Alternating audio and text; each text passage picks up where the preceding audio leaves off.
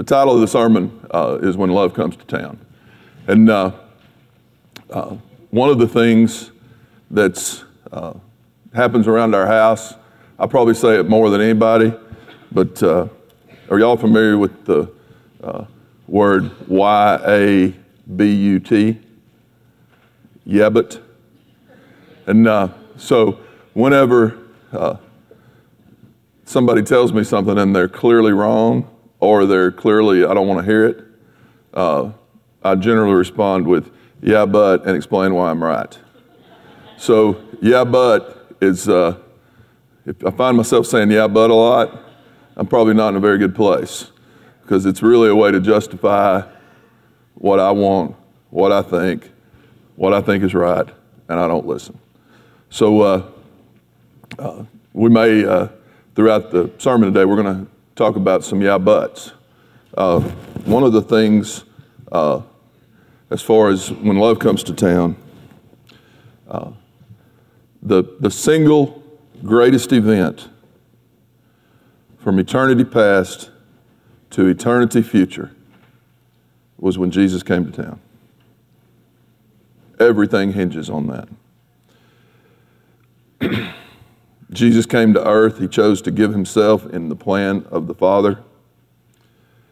He died, he was buried, and through the manifest power of God, he was raised from the dead.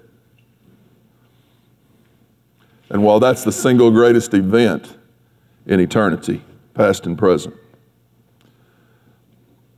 the single greatest question for you and me and all of the earth is what do you do with the fact that love came to town? And there's two things we can do. The first thing has to do with whether we accept that that was the atonement for sin and the justification for me. And I can choose to maybe acknowledge that, but not believe it. So, from from a perspective of eternity. Is he the Son of God? Was he buried? Did he raise to life in God's plan to save each one of us? The second question is if we choose to accept that Jesus was the Son of God and that he died once and for all for each one of us, and his plan from the beginning of time was to live inside of us and to accomplish his plans and his purposes in and through us on earth. What are we going to do with that? So, what do you do with the salvation of the cross? And what do you do with the power of the cross at work in our lives? In Matthew 27, and I've gone to church like probably since I was like a whatever the first Sunday was after I was born, I'm pretty sure I was at church. And I've been a lot. But you don't hear this talked about very much. And uh, it kind of came to me, and I was like, I know that's in there, but uh, uh, it just we don't talk about it a lot. But I think it's pretty cool. And in Matthew 27, uh, it says, Those who passed by hurled insults at him, shaking their heads and saying, you who are going to destroy the temple and build it in three days, save yourself. Come down from the cross if you're the Son of God. In the same way, the chief priests, the teachers of the law, and the elders mocked him. He saved others, they said, but he cannot save himself. He's the King of Israel. Let him come down now from the cross, and we will believe in him. He trusts in God. Let God rescue him now if he wants him. For he said, I am the Son of God. And in the same way, the rebels who were crucified with him also heaped insults on him. Today, just like all of those people, we have people who either by action or inaction heap insults and mock Jesus on the cross and what he did. Going on in Matthew 27 says, From noon until three in the afternoon, darkness came over all the land About three in the afternoon, Jesus cried out in a loud voice, My God, my God, why have you forsaken me? And when Jesus had cried out again in a loud voice, he gave up his spirit. At that moment, the curtain of the temple was torn in two from top to bottom, a fulfillment of prophecy. The earth shook, the rocks split, and the tombs broke open the bodies of many holy people who died were raised to life. They came out of the tomb after Jesus' resurrection and went into the holy city and appeared to many people. When the centurion and those with him who were guarding Jesus saw the earthquake and all that had happened, they were terrified and exclaimed, Surely he was the Son of God. I suspect that there's far too many times that we live our days oblivious to the fact that Jesus died, that he was buried, that he was raised, and it is the moment in history, past forever to present forever, that will impact our lives more than anything in eternity. And that's because we get busy. But to me, that story the, the, the, the writing of, of what went on brings home to me just how significant it was. It went dark. Curtains in the temple, that's an Israel, a Jewish thing. The dead were raised. There were earthquakes. And I feel, I believe that that was that was God's way of showing in as much worldliness and earthliness as possible the magnitude of what this was. So, to those of us in here today, there's a yeah, but. Did he really die? Did he really raise? Is he really the Son of God? And those are all uh, relevant questions, but the answer to that is yes. And until we come to a resolution in our hearts and our minds that He was the Son of God, that He did raise and He has empowered us with His life, our life is going to be unmanageable and, and out of control. It's time for people here today, for some people here today, to say, Surely He is the Son of God. There are some of us who believe that after we were saved, we were sort of outside of God's love. Or before we were saved, we were kind of outside of God's love. Uh, this is just a, a, short, short couple of verses in 1 Peter 3 that uh, a lot of theologians talk about and write about and don't really know exactly what to do with it. But in 1 Peter 3, Peter says, for Christ also suffered once for sins, the righteous for the unrighteous, to bring you to God. He was put to death in the body, but was made alive in the spirit. After being made alive, he went and made proclamation to the imprisoned spirits, to those who were disobedient long ago when God waited patiently in the days of Noah while the ark was being built. I got to figure in, in, in, God's view of the world uh, at any different time, the fact that He flooded it, it was pretty bad times. So, whatever those things were that were going on that caused God to flood the world,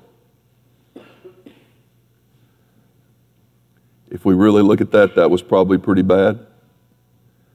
And yet, while he was, while Jesus was was in the grave, he went and preached a heart of God to those who were, who were disobedient in the days of Noah. So, for everyone here today, we should take comfort in that, and we should take encouragement in that. Because whatever you've done at all, the righteous for the unrighteous, to be justified freely through his blood one of the greatest uh, tools that Satan uses is for us to stay distant from God, not feel empowered by Him, not walk out, not hear, not listen, not, not do, because there's a gap. And I believe that's the greatest lie that Satan uses on believers. Because the truth of the matter is, he's one with us. But if we don't believe he's one with us, then we're just running in our own strength.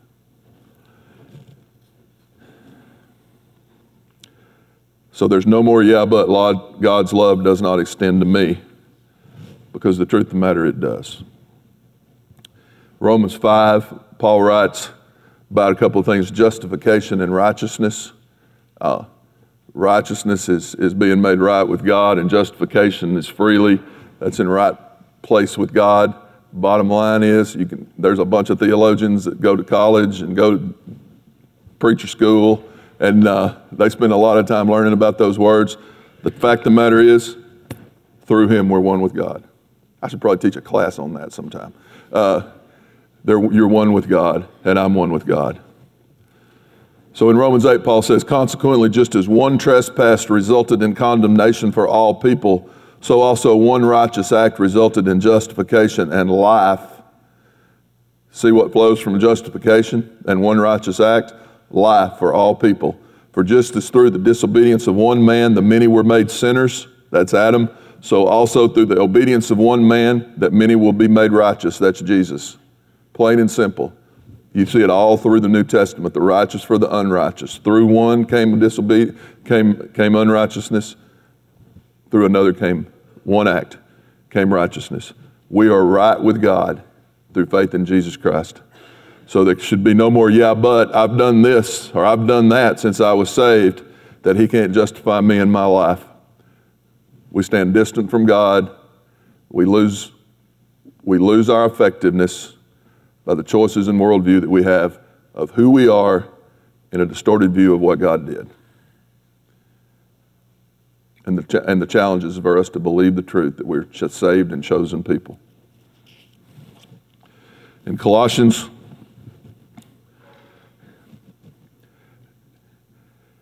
Colossians 3, which is one of my favorite chapters in the Bible, it addresses the very things we've been talking about. It says, Since, since you've been raised with Christ,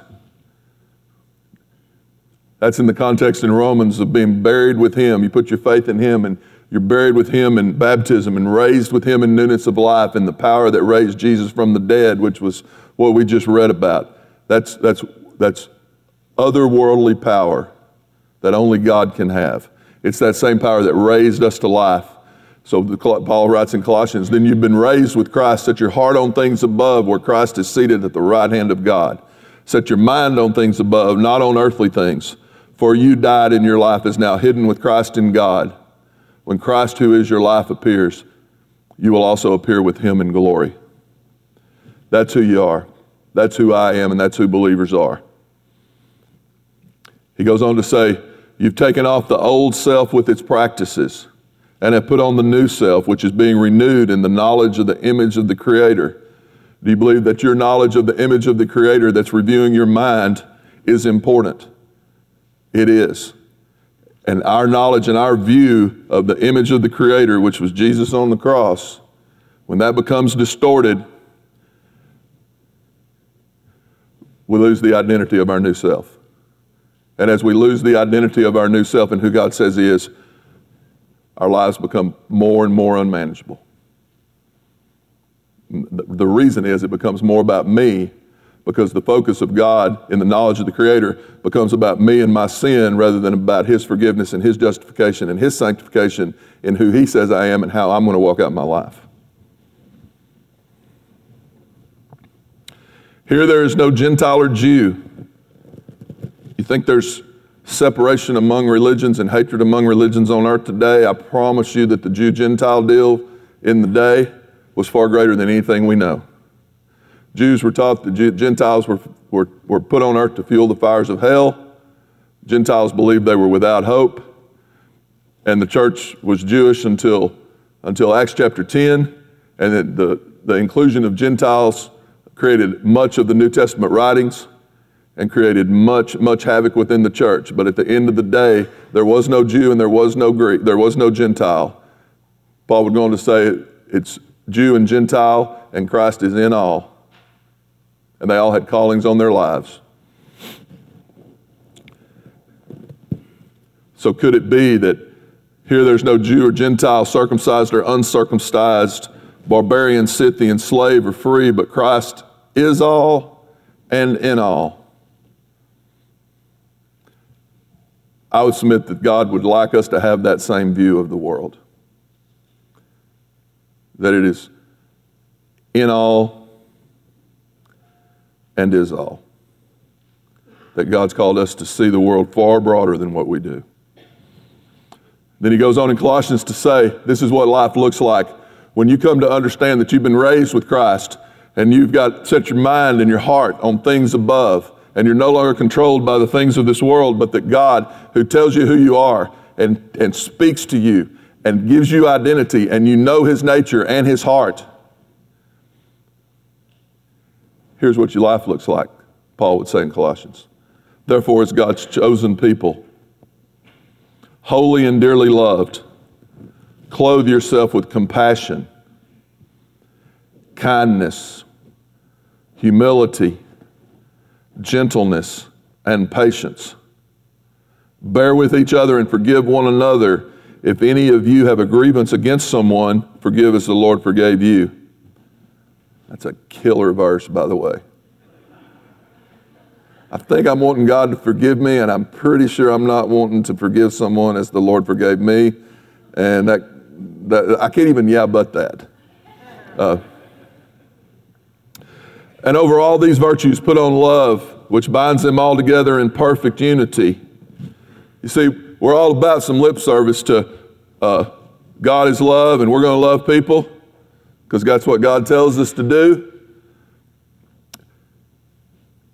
And I'm really good at loving people if they look like me and act like me and agree with me, and uh, I like to, uh, like to be around them. But if it gets much outside of that, it's kind of hard throughout the Bible talks about as the pagans live. I'm reasonably certain that if uh, the Apostle Paul were here today and heard me say that, uh, he would say, uh, That's how the pagans live. So, what, what, are you, what are you doing here? The call is to love those, particularly, the harder call is to love those who are outside of how I look and how I act and who I like and those sort of things. Uh, Paul would go on to say, Let the peace of Christ rule in your hearts. Since you are members of one body, you're called to peace and be thankful. Let the message of Christ dwell among you richly as you teach and admonish one another with all wisdom through psalm, hymns, and songs from the Spirit, singing to God with gratitude in your heart. And whatever you do, whether in word or deed, do it all in the name of the Lord Jesus, giving thanks to the Father through him. It's a far different picture of what should be than what most of us live and what I live. But what a challenge to walk in the truths of God. In 2 Corinthians 5, I think this sums it up. If you've got an NIV, uh, the little break point that they added is the ministry of reconciliation. It says, So from now on, we regard no one from a worldly point of view. You see a consistency in the, in the writings of the New Testament. What's our view? Worldly or, or godly? From the point of view of God, from a spiritual point of view that God's shown us. Though we once regarded Christ in this way, we do so no longer. There, if any, therefore, if anyone is in Christ, the new creation has come. It's the identity of who God says we are that is a new creation. And when we are in Christ, we are a new creation. And we can choose to yeah, but that till the cows come home. But the truth of the matter is, that God says we're a new creation, and the ch- challenge for each one of us is not to believe the lies that say we're not a new creation in Christ Jesus. All this is from God who reconciled us to himself through Christ and gave us the ministry of reconciliation, that God was reconciling the world to himself in Christ, not counting people's sins against them and he has committed to us the message of reconciliation. We are therefore God's ambassadors, as though God were making his appeal through us. I'll read that again. We are therefore Christ ambassadors as though God were making his appeal through us. We implore you on Christ's behalf, be reconciled to God. God made him who had no sin to be sin for us so that in him we might become the righteous of God. So here's the yeah, but. The yeah, but is I don't particularly like people that don't think and look like me. The yeah, but is eh, I don't think it's worth it to love people that don't look like me and act like me and think like me.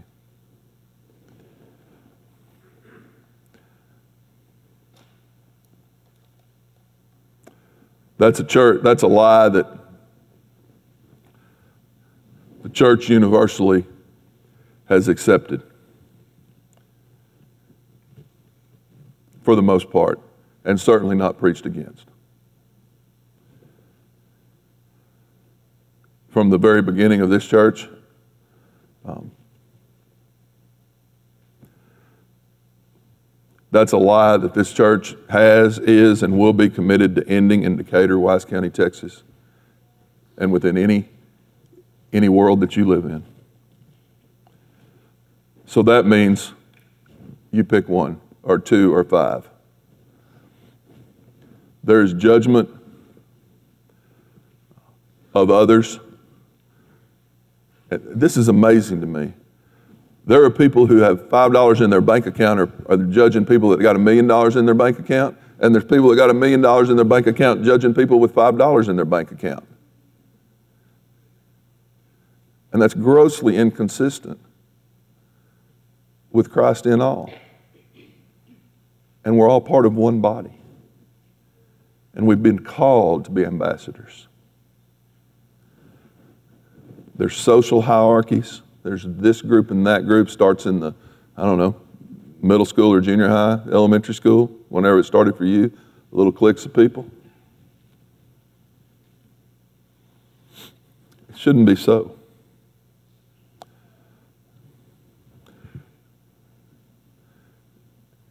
It goes on to religion, secretly, in people's hearts. They want their church to be better than the other church, and they don't want to love the other church because they want to be all gathered up over here, being the best church, being the right church, being the fill in the blank, whatever your background or bent is in that denomination. Uh, happens in Decatur all the time. I love what Dan's involved in because it's, it's all of God's people. So, what a challenge for us to love, period, whether it be Christian based religion people or non Christian based religion people. Because I promise you, the Gentile was far outside of any non Christian based religion person that we we encounter today. And if we're not, and, and it doesn't limit us in who we're to be God's ambassadors for.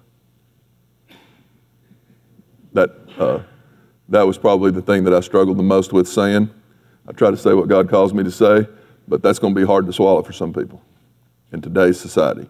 And I've had this, this, this discussion with people at lunch uh, who have told me, You're crazy. I'm not going to show God's love to X. And while that may sound and feel right in today's society, it doesn't change the truths of God.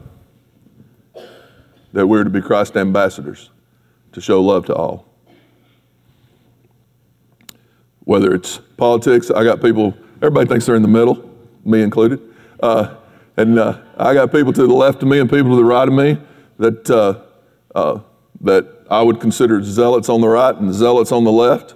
And uh, so, am I going to pick a fight with them and prove them wrong? Or am I going to love them and understand them?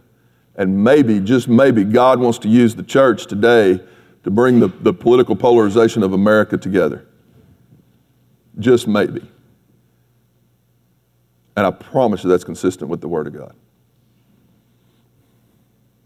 Skin color from the beginning, Wise County's been a, a, a county where uh, historically racism was prevalent. It's still prevalent today. From day one of this church, We were not going to be a church that viewed people based on the skin of the, the color of their skin.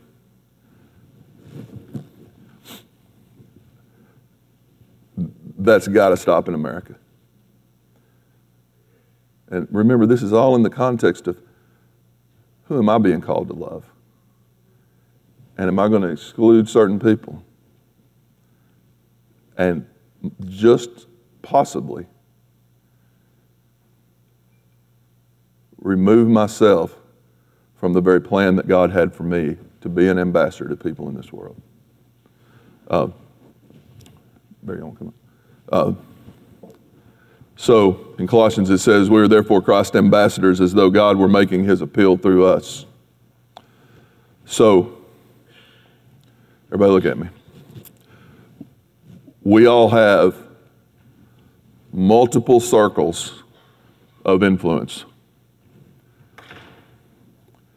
And I believe God places us in multiple circles of influence to be his ambassador. And within that circle of influence, there are going to be people who don't who I encounter that don't look like me, act like me, think like me. And I have a choice. Am I going to be an ambassador? Am I going to be am I going to demonstrate God's love to that person who I may not necessarily want to in my flesh? Or who may not deserve it in my decision, forgive as the Lord forgave you. Am I going to be Christ's ambassador in that? Am I going to, am I going to be, be, demonstrate what it is for love to have come to town in my heart? And am I going to take love to town in somebody else's heart? And we all have little circles. We all have little towns.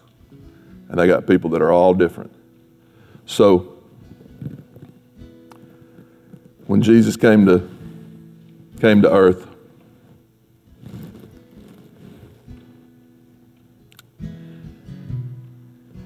He came to walk out his God ordained call. And his God ordained call was not about him, it was about walking out and talking out in obedience to the Father. And that was to give his life for each one of us and for all who call on his name.